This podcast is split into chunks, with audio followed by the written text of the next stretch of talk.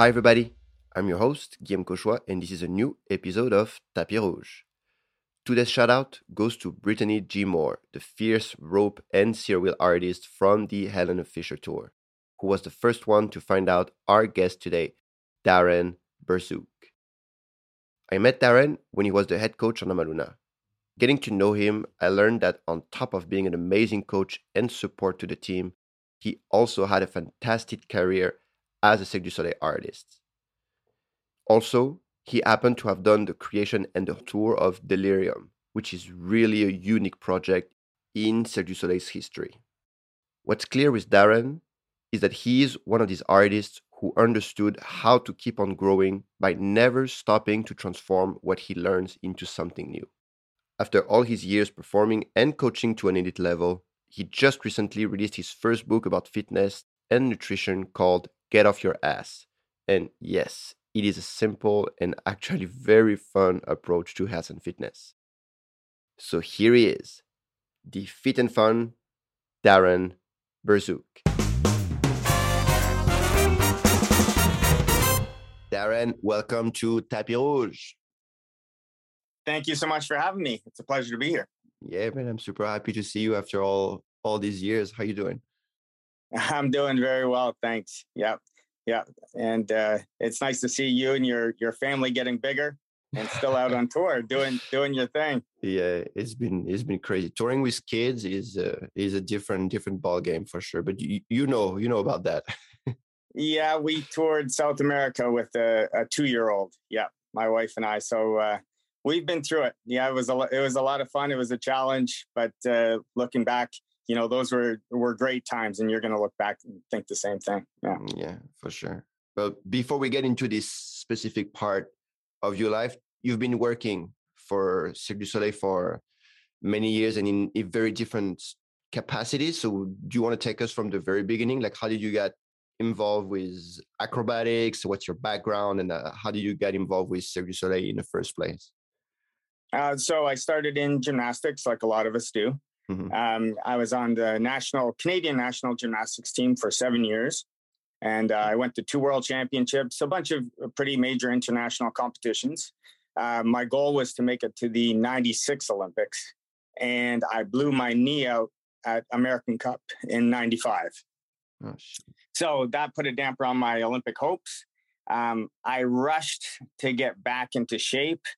Um, I had my surgery. I, uh, you know, I blew my ACL completely, so they had to reattach it. Mhm. And because I rushed the surgery, I paid for that later. I didn't get to go to the 96 Olympics. Um, but uh, I ended up finishing up my uh, my college Mhm. in journalism. And after that, I was like, ah, geez, you know, what am I going to do? I found myself working at Chrysler as a as a janitor for a very short time. Wow, really? Yes. Yeah. So, and Cirque du Soleil was having some auditions in Toronto. So that's a four hour drive away from me. Uh huh. So I was like, ah, do I want to make the drive? Like, do I really want to do that?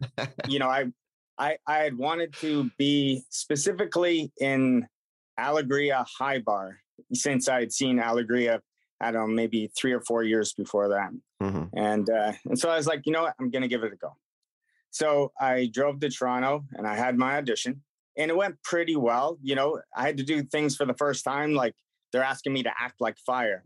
You know, Yeah. how do you, I don't know how to act like fire. You know, as an athlete, as opposed to a performer, these are these are strange things. You know, act like water.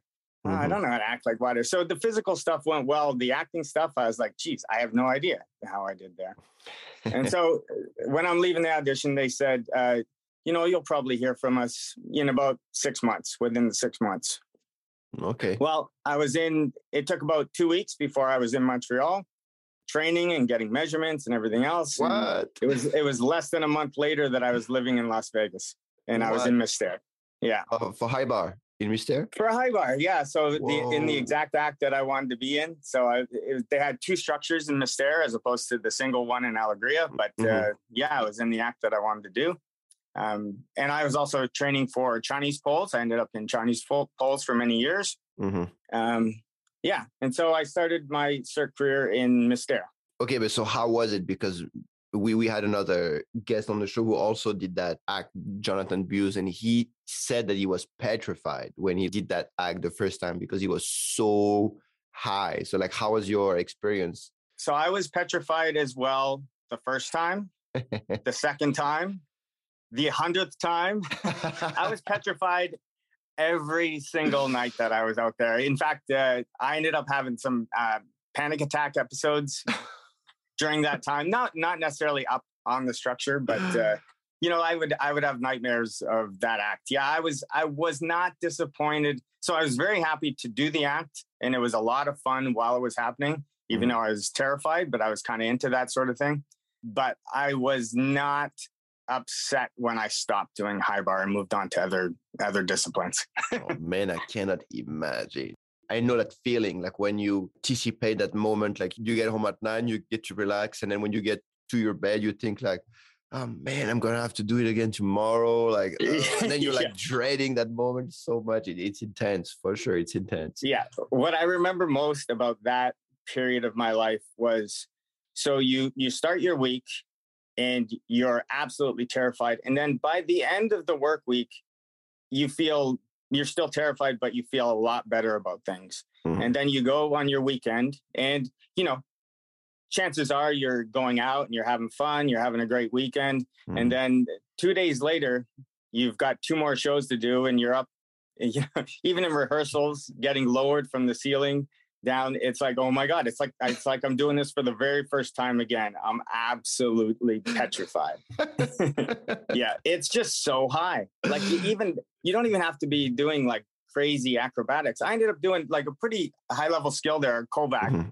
you did kovac on the bar to the catcher?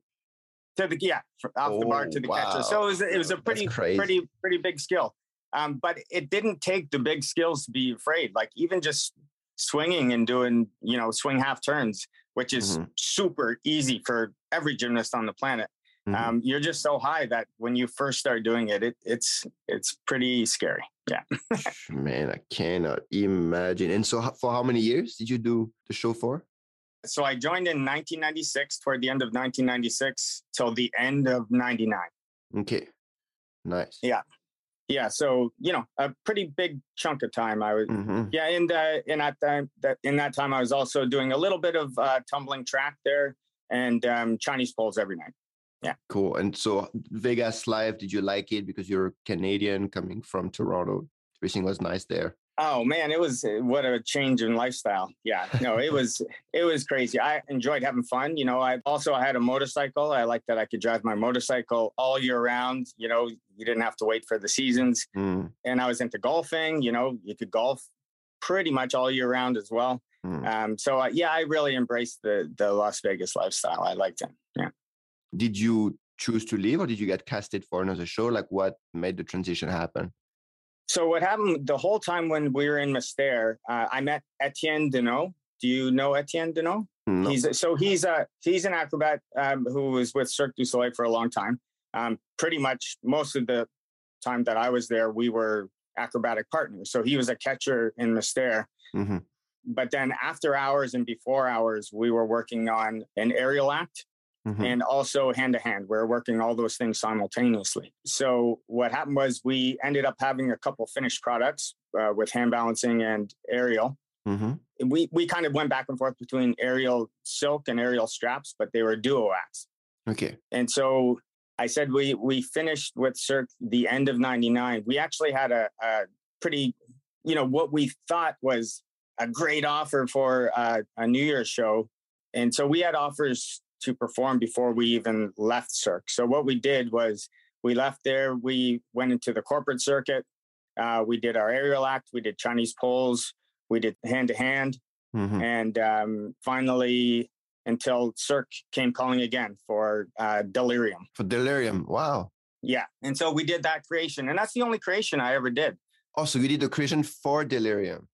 Yeah, yeah, we did the entire creation for Delirium, and and man, what an experience! You know, eh, you've probably done a creation. It's it's something special. Yeah, yeah but man, I Anouk Allard, the performance therapist, working with us at the moment, and she did the creation with you guys too, and she was telling me that it was crazy.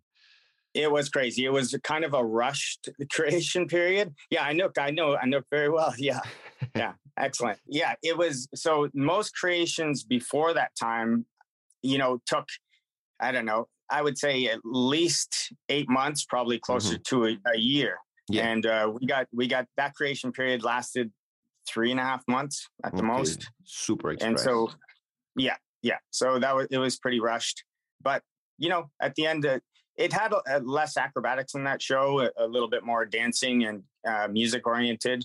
Mm-hmm. Um, but uh, which I think is one of the reasons why we could kind of put a rush on it like that. Mm-hmm. Um, the the end product was was was pretty unusual, especially mm-hmm. for Cirque at that time. And uh, yeah, that was a great show to work on. It was fun. What were you doing on the show? Uh, aerial straps. Aerial straps. Yeah. Duo aerial partner. Yeah, duo aerial straps. Yeah, nice. and we were doing character work and uh, even doing some drumming and and uh, a lot of other fun stuff. But the main act was aerial straps there. Yeah, I heard the stage was huge and that the you guys were touring like rock and roll tour buses, like sleeping in the buses and stuff like that. Yeah, eh, yeah, that's what made it pretty special. I mean, the producers of the show were they all came from rock and roll, so um, so we'll start with the stage. The stage was like like as long as my street. It was like a big long street. It wasn't it wasn't that wide, but it was super super long and it spanned the entire arena. And we could only play huge arenas. They later on revamped it to be able to play small ones. Mm-hmm. Um, but for the North American North American tour, they needed uh, very big venues to support that stage. Yeah, Crazy. and then the uh, and then the lifestyle. They had us staying in all of these, you know, you know ritzy hotels because they're the, the, producers were rock and roll people mm-hmm. and you would think that that would be great but you know i didn't want to pay $25 for my burger after after the show. Yeah dude oh man i know exactly what you mean. Yeah yeah you know when you're one to order something from roof service you know a couple times a day and it's costing you minimum 50 60 dollars each time you know it yeah, adds up sure. but, but, the uh, the buses were cool yeah we had we had bunks on the buses we had a, a room in the back with a television room in the front with a television and we went on yeah long road trips it was it was a great time oh and for how long do you guys toured with delirium for uh two years two years yeah so we did we basically did the whole north american tour and then we did not go to the onto the European tour. Okay. Yeah, we ended up leaving. We were in and out a lot, you know, um, with our shows. We had our foot pretty deeply implanted into the corporate event world too. Mm-hmm. Um, so as soon as we sort of, um, you know, started getting bored or wanting to do something else, um, we we felt confident in leaving and knowing that, uh, you know, if we want to return, maybe we will, maybe we won't. Um, we hope to because it's always great going back to Cirque, but um, but we we just wanted to do a lot of different things, and, and yeah, luckily we were able to accomplish that. Yeah, nice. And so when you guys left Delirium, you went back to the corporate world, and you did you work corporate for a long time? Um, yeah, so we would have left probably in 2000, the end of 2006. We worked right away doing a bunch of events our return to Cirque would have been in 2008. So we would have spent about a year and a half to two years in the corporate world. And then um, they called us back for Saltimbanco for on a temporary contract, this time for hand to hand. Wow.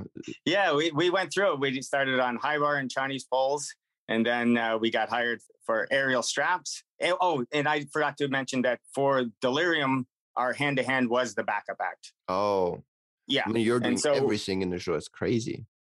Yeah, they didn't need us for backup that often, and so when we did get to perform, luckily it went really well, and so people took notice of that. That uh, you know the the audience responded to our hand to hand act pretty well. Mm-hmm. And so we left for a little while and did our thing. And then uh, they called us back for Saltimbanco that, like I said, I think we are out for six or six or eight month contract for that one. Nice. Yeah. Were you replacing Marco and Paolo, the Alexis brothers, at that time? We weren't replacing them directly. No, it was their spot, and we were wearing the same. That's what that was such a awesome thing. You know, those guys are legends. I love those guys. Um, we were wearing, you know, we were doing their their act. You know, we were on the wow. same stage as they were. We were, you know, wearing the same uniforms, and uh, wow. uh, obviously our act was different than theirs. But uh, but it was an honor to just kind of be in the the same uh, character you know position that they were in. You know, those guys are the best. Mm, yeah, for sure. I mean, I can't imagine. I was watching the DVD of Saltimbanco when I was a teenager, you know, and they were my some of my heroes. And it's actually the first show I've ever seen live was Saltimbanco. And I remember at this time, Marco and Paulo were not there anymore, but the act was still so good. And there is something about Saltimbanco that it's so classic Cirque du Soleil. So I'm sure you must have had a great time performing on the show. Yeah, it really was. You know, Saltimbanco is one of those historical shows within you know the realm of Cirque du Soleil. If if you're a fan of Cirque du Soleil, you you are a fan of Salton Saltimbanco, and mm-hmm. it was great. And so we, we finished that contract, and then right away we got another contract with a Greek pop star. Uh, his okay. name is Antonis Antonis Remos, mm-hmm. and so we lived in Athens, Greece after that for nine months. And wow. um, while we were there, we got the call to go back to Saltimbanco for hand to hand again. And so, yeah, and so we we finished up our our contract in Greece and we went back to Saltimbanco. This time we lasted another, I think, two and a half years, something like that. Yeah, and it was great. That what a tour that was. We went to Australia for six months. Mm. We were hmm. touring all through Europe, Western, uh, Eastern. Um, we went to Turkey. We went to uh, we went to South Africa. Wow, South Africa. What? Yeah, got to South Africa. Did some uh, cage diving with great white sharks. Yeah, oh it was it was such a good experience. Yeah, that's crazy. How was it for you guys to perform in Australia? Because when we were there with Totem, I remember we struggled so much with the heat. Like I remember Sydney and Melbourne were so boiling hot, and like I remember for duo work, like in aerial, we we had to like do a different entry on the trapeze because it was just so hot and humid. And I assume the hand-to-hand act is also it can get pretty critical if it's the temperatures are too high. Yeah, the the heat is never good. So my uh, acro partner Etienne had a bald head like me, mm-hmm. and I'm doing one arm handstands on his bald head. and you know, bald heads, he's sweating, I'm sweating, my hand's sweating. There's just sweat everywhere, and he's got a smooth smooth bald head and I'm supposed to be, you know, not slipping off of this thing. So yeah, we used a lot of glue, a lot of chalk. To be honest, the the time I remember we were just it was like we just, you know, came out of a, a swimming pool was in Spain. They didn't have any air conditioning and it was just a packed, packed arena. That's the one in particular that I just I remember uh, man, it was it was the hardest act to get through I think that we ever did on that tour. Oh my god. Yeah, these are these are crazy because I guess now, I mean, we had like that chart backstage with temperature and humidity, and you had like a curve of like the ratio of temperature versus humidity, and it was very clear like if there is that high temperature versus that much humidity the, the act is you can do a modified version and uh, up to a certain level it's like the act is cut because it's uh, the safety wise it's becoming too too tricky. Yeah, for sure. And and I think with aerial acts, that's even it's even more important to you know kind of draw that line where of safety. You know, in hand to hand, unfortunately, people don't really have much sympathy for us. How far am I going to fall? right. you know, we're standing on the ground. Yeah. You know, and he, he's not that tall. So even, even doing a one arm handstand on his head, if I was the, to fall down, it wouldn't be as tragic as uh, you know if I was doing an aerial act. But yeah, it's true. But I, I mean, when, once you know acrobatics, you're a little bit more like, yeah, but they, I mean, it's it sucks too. You, it, it sucks yeah, for sure. Yeah, you know, you know, back to back and hand to hand where you're. Oh yeah. Yeah, and so basically, you would just torpedo your head into the stage if you if you flip down there if you if uh, if your partner doesn't catch in time. Oh man, these are good times. And, and you said yeah. so. How long total you did on Saltimbanco? Two and a half years? Yeah. So I had that that temporary contract and then we went back for about two and a half years. Yeah. All right. And when was the decision for you to leave? Um, basically, we thought about retiring. Etienne needed a couple surgeries. I believe he ended up having surgery on both shoulders. And he ended up getting a, a coaching position not long after that. Um, I moved to Vancouver with my wife, who I'd met on the Saltimbanco tour. Mm-hmm. Um, and so uh, in in Vancouver, I opened up a gym called Acrofit Alternative Fitness. Oh, yeah. And so while I was there, I was I was still itching to kind of perform. So I came up with uh, kind of a mix of a bunch of different disciplines, a solo act called Power Tower. Mm-hmm. And so it was basically, uh, I kind of stole a little bit of the idea from Dominique Lacasse. And then mm-hmm. I put a handstand rig on top of it. So I was doing one arm handstands on top of the pole. Mm. And then I put like a, uh, a hand loop on it as well to add in the aerial stuff. So I basically took all the all the stuff that I'd been doing for the last 20 years yeah, and sure. um, and mixed it all into one solo act.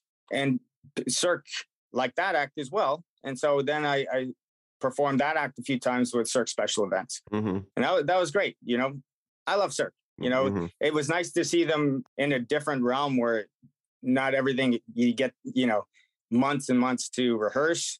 You know, at one of those special events, you got to just piece it together and you got to go with the flow and make it work. Yeah. And uh, that's kind of the one of the worlds that I I'd lived in for a very long time, and uh, it was nice to do that with Cirque du Soleil. Yeah, for sure. I remember the, the first one of the first special event we did with Sarah. There were a lot of ex Alegria power track people who were doing just character, and I, I remember everyone was just so chill chill out. Everyone was just like, yeah, you know, we can just, oh, it doesn't work. Yeah, it's okay. We'll do this instead. Like it was, it was, it was a very, very different experience, but super fun for sure. Like that. Okay, we'll make it work. just let's go. Yeah, yeah. You got to, you got to make it work because you know you you fly in. You've got maybe 24 hours to put something together, and for Cirque du Soleil rehearsal time, that's a that's a blip. Mm, that's nothing. Mm, so mm. you, you, you got to make it work. Yeah. Our partner in this episode is Circus Talk, the online career marketplace for circus and the performing arts. Circus Talk is the new thing that is great for our international circus community. It is an amazing information resource bringing news, events, and industry trends to us, professionals working in the field. What also makes Circus Talks amazing is their first online casting platform that connects talents and talent seekers in circus and performing arts. If you're a talent seeker, you can finally post jobs and auditions in a professional and transparent way instead of using social media accounts.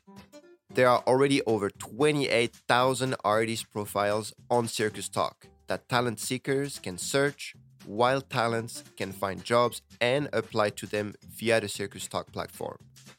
You can get your first month free on both Circus Talk Talent and Talent Seeker Pro membership by using the promo code Tapis Rouge in one word. So go to circustalk.com, sign up to Pro, and use the code Tapis Rouge to find your spotlight with our partner, Circus Talk. Alright, guys, a little side story now.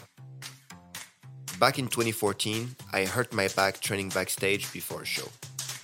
The pain was so intense, I couldn't put my socks on, sit for more than two minutes, and obviously, it took me out of the show for quite some time.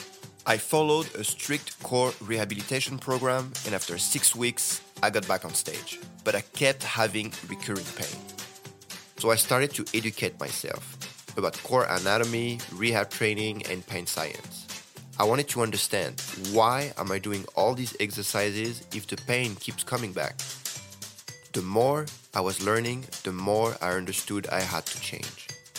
I started switching exercises, tweaked some techniques and executions, and also completely changed my perception of pain. After a couple of weeks, on top of reducing considerably my pain level, I was feeling so much stronger, which increased my confidence to move and better perform on stage. My life overall was so much better. Finally, I was pain free and not scared to hurt my back again. I had a lot of artists and athlete friends who saw that happening and asked me, Hey, what did you do for your back? And I thought, I could put it all out in a clear and clean way instead of always pulling random videos on YouTube and giving quick guidance. So I reached out to all the best doctors, physiotherapists, and performance medicine specialists whom I met touring and asked them to help me develop Protocol Cut to the Core. Protocol Cut to the Core is the first rehab and strengthening protocol for back or hip pain that also includes a comprehensive course in core anatomy, biomechanics, and pain science. It is approved by doctors, physios, and performance medicine specialists from five different countries. If you are suffering from acute or persistent back or hip pain, you can find Protocol Cut to the Core on our website at cuttothecorefitness.com. When movement is an issue, movement is the solution. And now, let's get back to the show.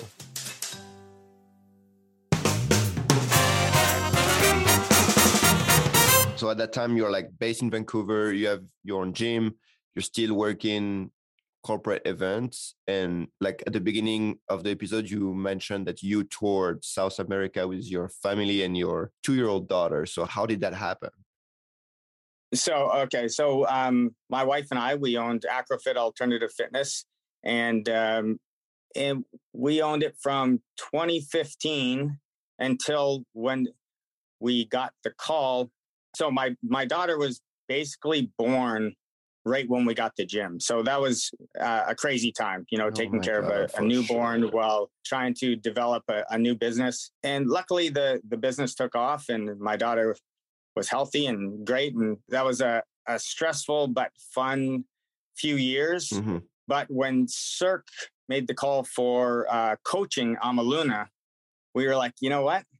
You know, our, our daughter's two years old when she's five, she's got to be in school. Mm-hmm. So we've got three years to do this if we really want to do this. Mm-hmm. Um, so should we should we choose you know to go out and see the world with as a family or do we keep developing this business mm-hmm. and uh, we ended up deciding to sell the business sell our house and uh, head out to south america on tour as head coach with uh, amaluna Wow, man, a crazy yeah. decision. You sell everything, you pack your family, and let's go. Yeah, you know, my wife was completely on board with it, and which I appreciate. Mm-hmm. And uh, man, it, like what an experience. Even Dill, when she looked, my daughter, mm-hmm. her name is Dylan. When she looks back on the pictures from that time, you know, you know, I don't know how much she actually remembers, but it it's nice these days when you document everything and yeah. it kind of it triggers the memory you know mm-hmm. even even if you don't necessarily you wouldn't necessarily remember it without those uh, those triggers those pictures and videos yeah for sure and so how was that experience going into going back on tour but as the head coach now so coaching is much different than uh, being an acrobat uh, coaching coaching's tough so i would say the the main difference is you know as an acrobat you you know what your track is, you know what your tasks are, and you aim to perfect those tasks mm-hmm. and you perform them. As a coach, and you know, I have a pretty diverse background in acrobatics, but I didn't know a whole lot about a lot of the things that I was supposed to be coaching. you know what I mean?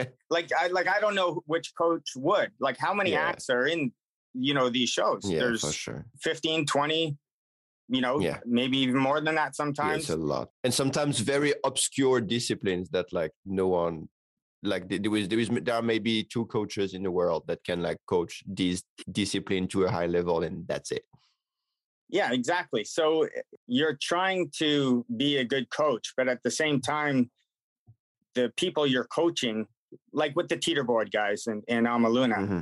those guys they're great at what they do you know, they're a lot better at teeterboard than I I would ever have been.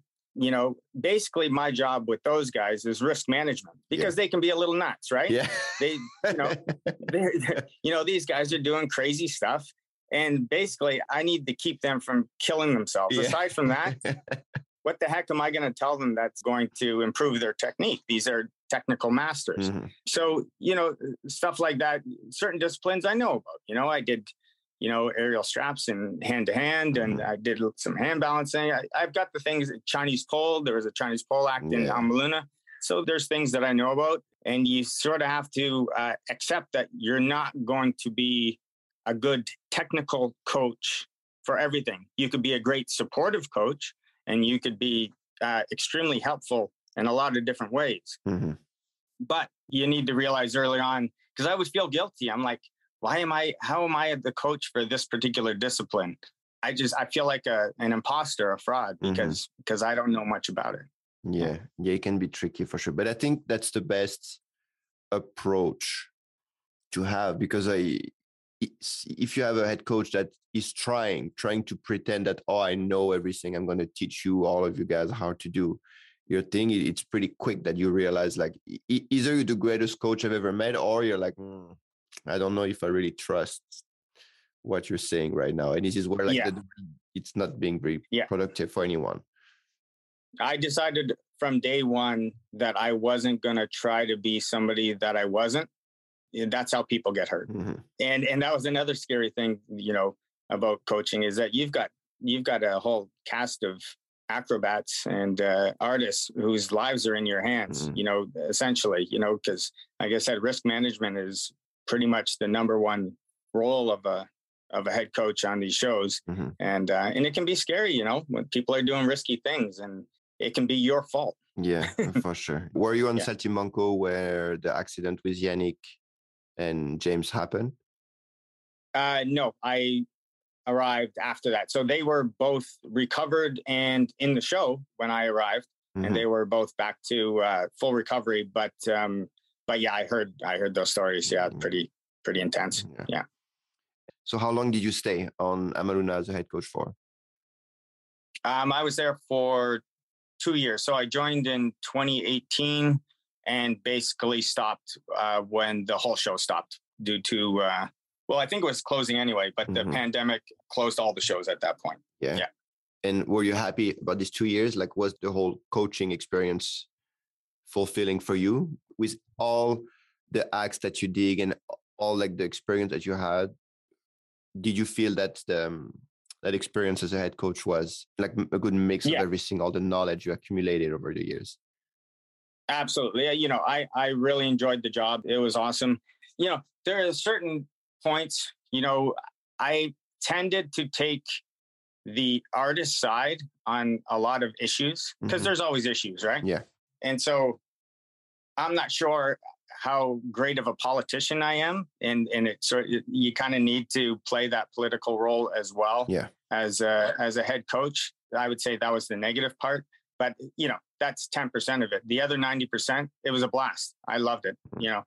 I loved being in that world. I loved that role within that world and, uh, and of course the tour itself touring south america with my family um, i look back on that as a, is just entirely positive. Yeah like i said or at least 90% positive. Oh, it's amazing. And so, what did you do when the show closed? Did you were you like, okay, I'm going to go back and reopen another gym, or like, what was the plan after that? Yeah. So um, when we were done with the show, basically that's when uh, COVID hit. And so there was time on our hands. Mhm. And while I was with Amaluna, I'd started writing a book on fitness. And so, you know, when I, when COVID hit and I had a lot of time on my hands at home, I started writing my book that ended up, you know, being released just a couple months ago. So that was sort of one aspect of it. The other aspect, I was personal training at a big box gym here, Mm. but it just kept on closing. You know, I would Yeah. coach for a month, then it would close. And then maybe two months later, it would open up again, then it would close. And uh, finally, I was like, you know what, maybe, maybe I should do what my wife was doing at the time, which was personal training out of our garage gym. Okay. Uh, so we had we had a fairly sizable garage. It was very well equipped, and uh, my wife was personal training. You know, mostly friends and family, or at least friends of friends, Mhm. um, out of there. But then her clientele grew and grew and grew because you know she's a great trainer, Mhm. and uh, her reputation grew. And I was like, well, I kind of like that. She gets to work from home, and uh, it sounds like a fun lifestyle that maybe I'd like to give it a go too, because there's so many hours in the day. There's no way she's going to use up all of those hours. You know, it's going to kill her. So, so I was like, okay, well, I'll try to uh, see if I can get a few clients, and I did, and then more, and then more, and then eventually now, you know, we have uh, pretty much a, a full roster of clients. She much pretty much takes a lot of the morning, and then I take afternoon and evening, and um, and it, there's always somebody there for my daughter if uh, if she's not in school hmm because only one of us uses the gym at a time. It's it's Mhm. private personal training, which the clientele likes. And yeah, the lifestyle is great. We work from home. We get to do what we love. And yeah, Yeah, man, it's, it's amazing. But kind of but wait, because you said you started writing your book when you were coaching on Amaluna, but how was the whole process? Or did you already release another book?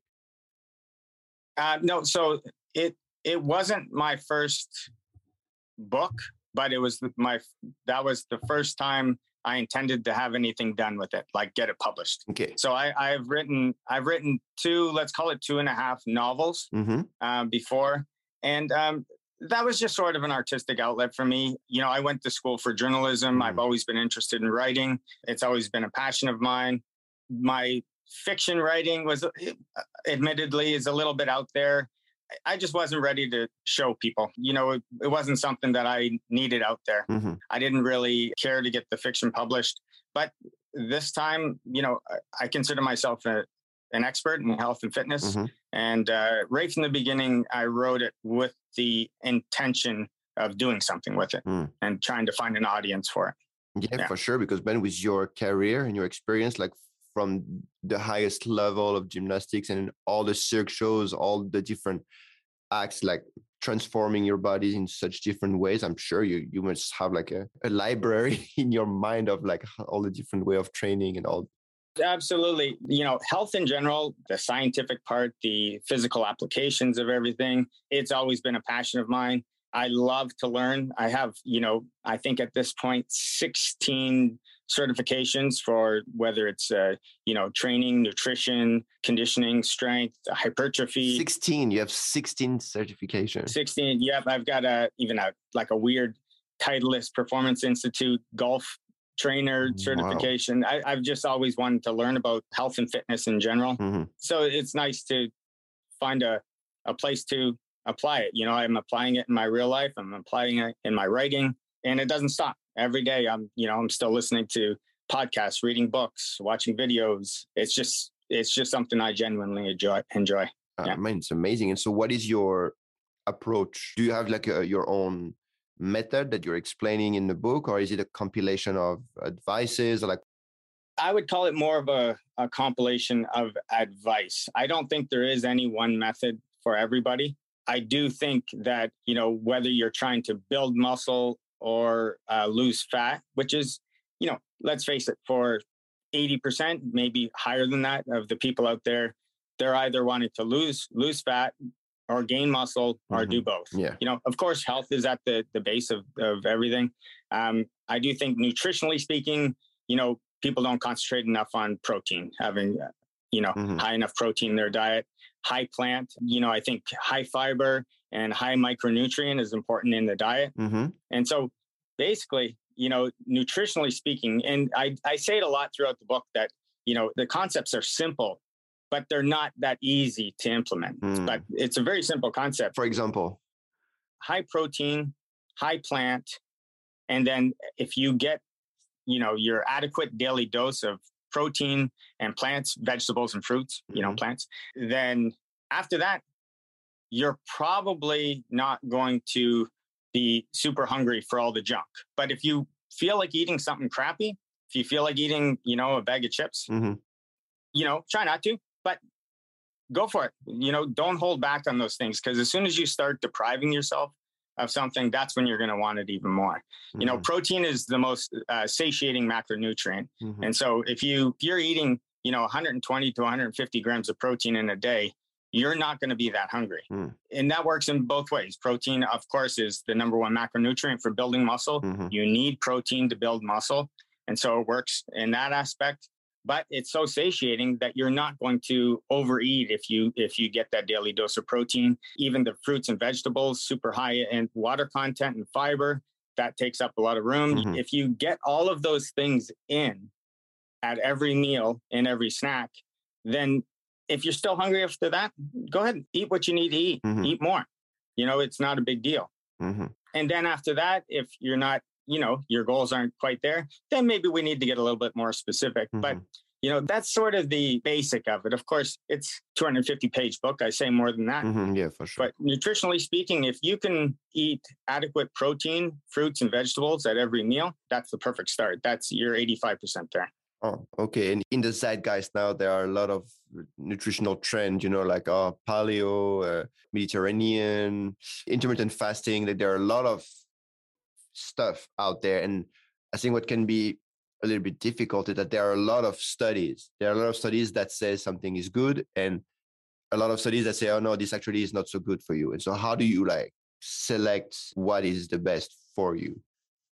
Well, if you ask me, they're all good if it's the one that you're going to stick to. So okay.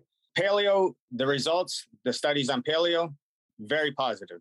You know, studies on keto even, which is more extreme. Mm-hmm. Positive, except that it's hard to stick to. So if you if you can't stick to it, then who cares if it's going to work?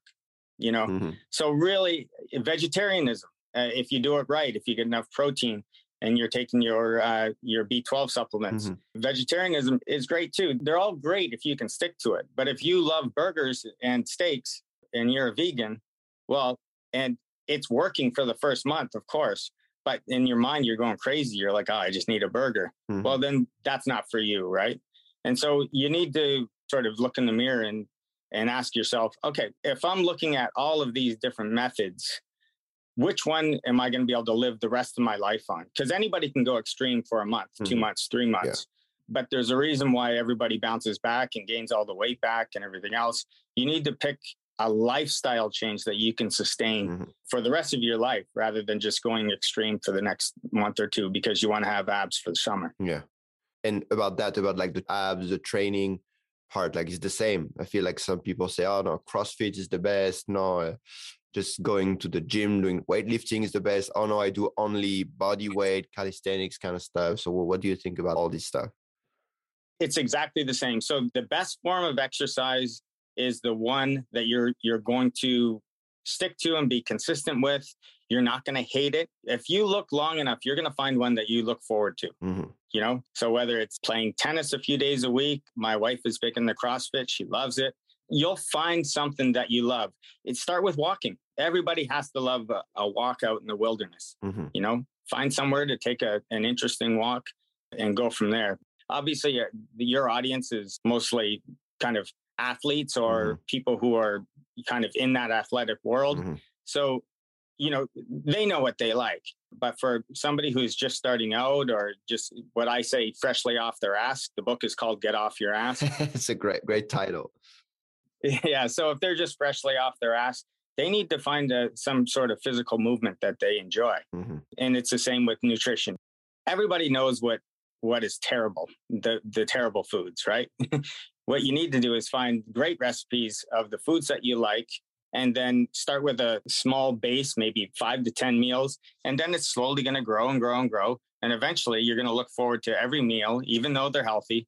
And uh, if you're dying you need to go out there and get some McDonald's, go for it. Go out there. Don't feel guilty about it. Eat your McDonald's and then get back on track. Mm-hmm. I have a, a chapter in the book called Never Say Fuck It. Because if you think one slip means that your whole day is ruined, well, then it's just never going to last. You know what I mean? Yeah. If you make a slip and you eat something that you're not proud of, move past it. Who cares? Everybody, it's it's not going to make or break you in any way, shape, or form. Mm-hmm. There's a coach, a Canadian coach that I, I really like. It's called Christian Thibaudeau, and he said that the ratio of healthy food versus junk food should be 85 15 right yeah if you can do 85% of your food is healthy and 15% is junk. The ratio where the junk is not going to impact your health and fitness. But what he said, he said it's a very difficult ratio to maintain because it's not like 95 5. It's not like, oh, once a month you have a pizza. It's like a little bit more than that. And he said that with his experience, it's very difficult to stick to that 85 15 ratio psychology plays a lot into this, right? So if you're the type of person that tastes something that they like, uh, say they have a cookie and then they want to eat the whole box of cookies, well, then you might be better off just avoiding cookies altogether. Mm-hmm. You know what I mean? And so there, there's certain personalities that these are the kind of your keto people where they they're all or nothing, right? Mm. They need to stay hardcore because if they go even a little bit offline, they're going to go nuts and they're going to fall off off the wagon completely. Yeah. Most people aren't like that though. I think most people if they really put their mind to it, if they go into it going, okay, I'm going to eat this one cookie and I'm going to be I'm going to enjoy it. I'm going to, you know, Mhm. I'm going to make the most of it, but then I'm going to stop.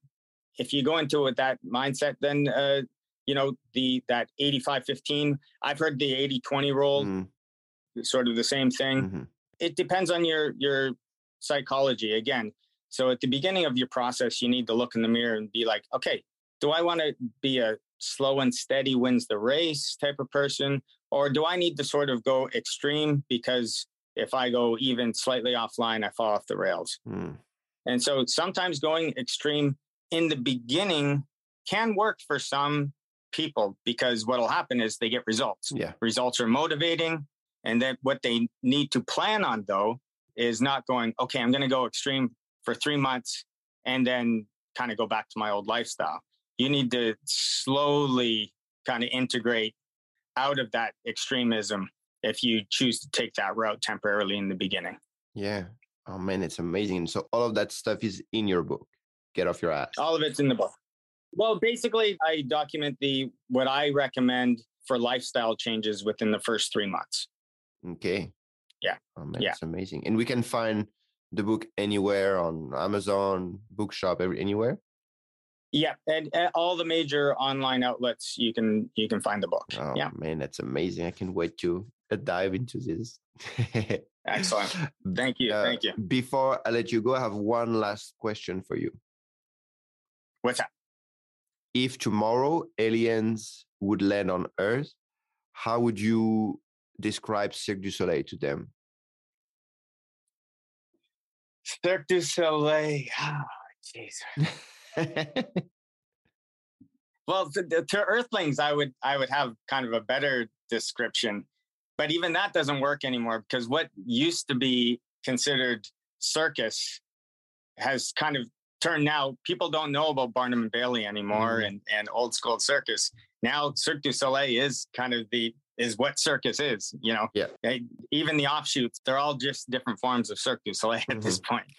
Um, yeah. So, oh, geez, that's a tough one. How do we say? Uh, the the the epitome of athleticism meets the epitome of artistry. I would say. Uh, pretty good, pretty good definition. Well, Darren, thank you so much for taking some of your time uh, to come and have a chat with me. And uh, I wish you good luck for the training. And I can't wait to, yeah, again, I can't wait to start reading your book. It sounds super, super cool. Thank you so much. I really appreciate it. It was great to talk to you again. Yeah, great to talk to you. Take care, brother. Great. Say hi, to, say hi to the family for me. Yes, I will. Take care. All right. You take care. Bye bye. How great is Darren? I really like his way of approaching health and nutrition. His thing of eating the healthy food first to make sure you get all the nutrients that you need. And then, if you want to eat a little something extra, go for it. I love that. We will post the link to where to buy his book on our Instagram at Tapis Rouge Podcast this week. Now you can take a small moments of your time to give us a good rating and maybe a little review on your podcast app. You can find us on Spotify, Apple Podcasts, circustalk.com, or wherever you're getting your podcasts. And my friends, you know it. That's it for today. Thank you for tuning in every week. I wish you a great day, a good show. And you know, there is a saying in the circus when we depart, we don't say goodbye. We say, see you down the road.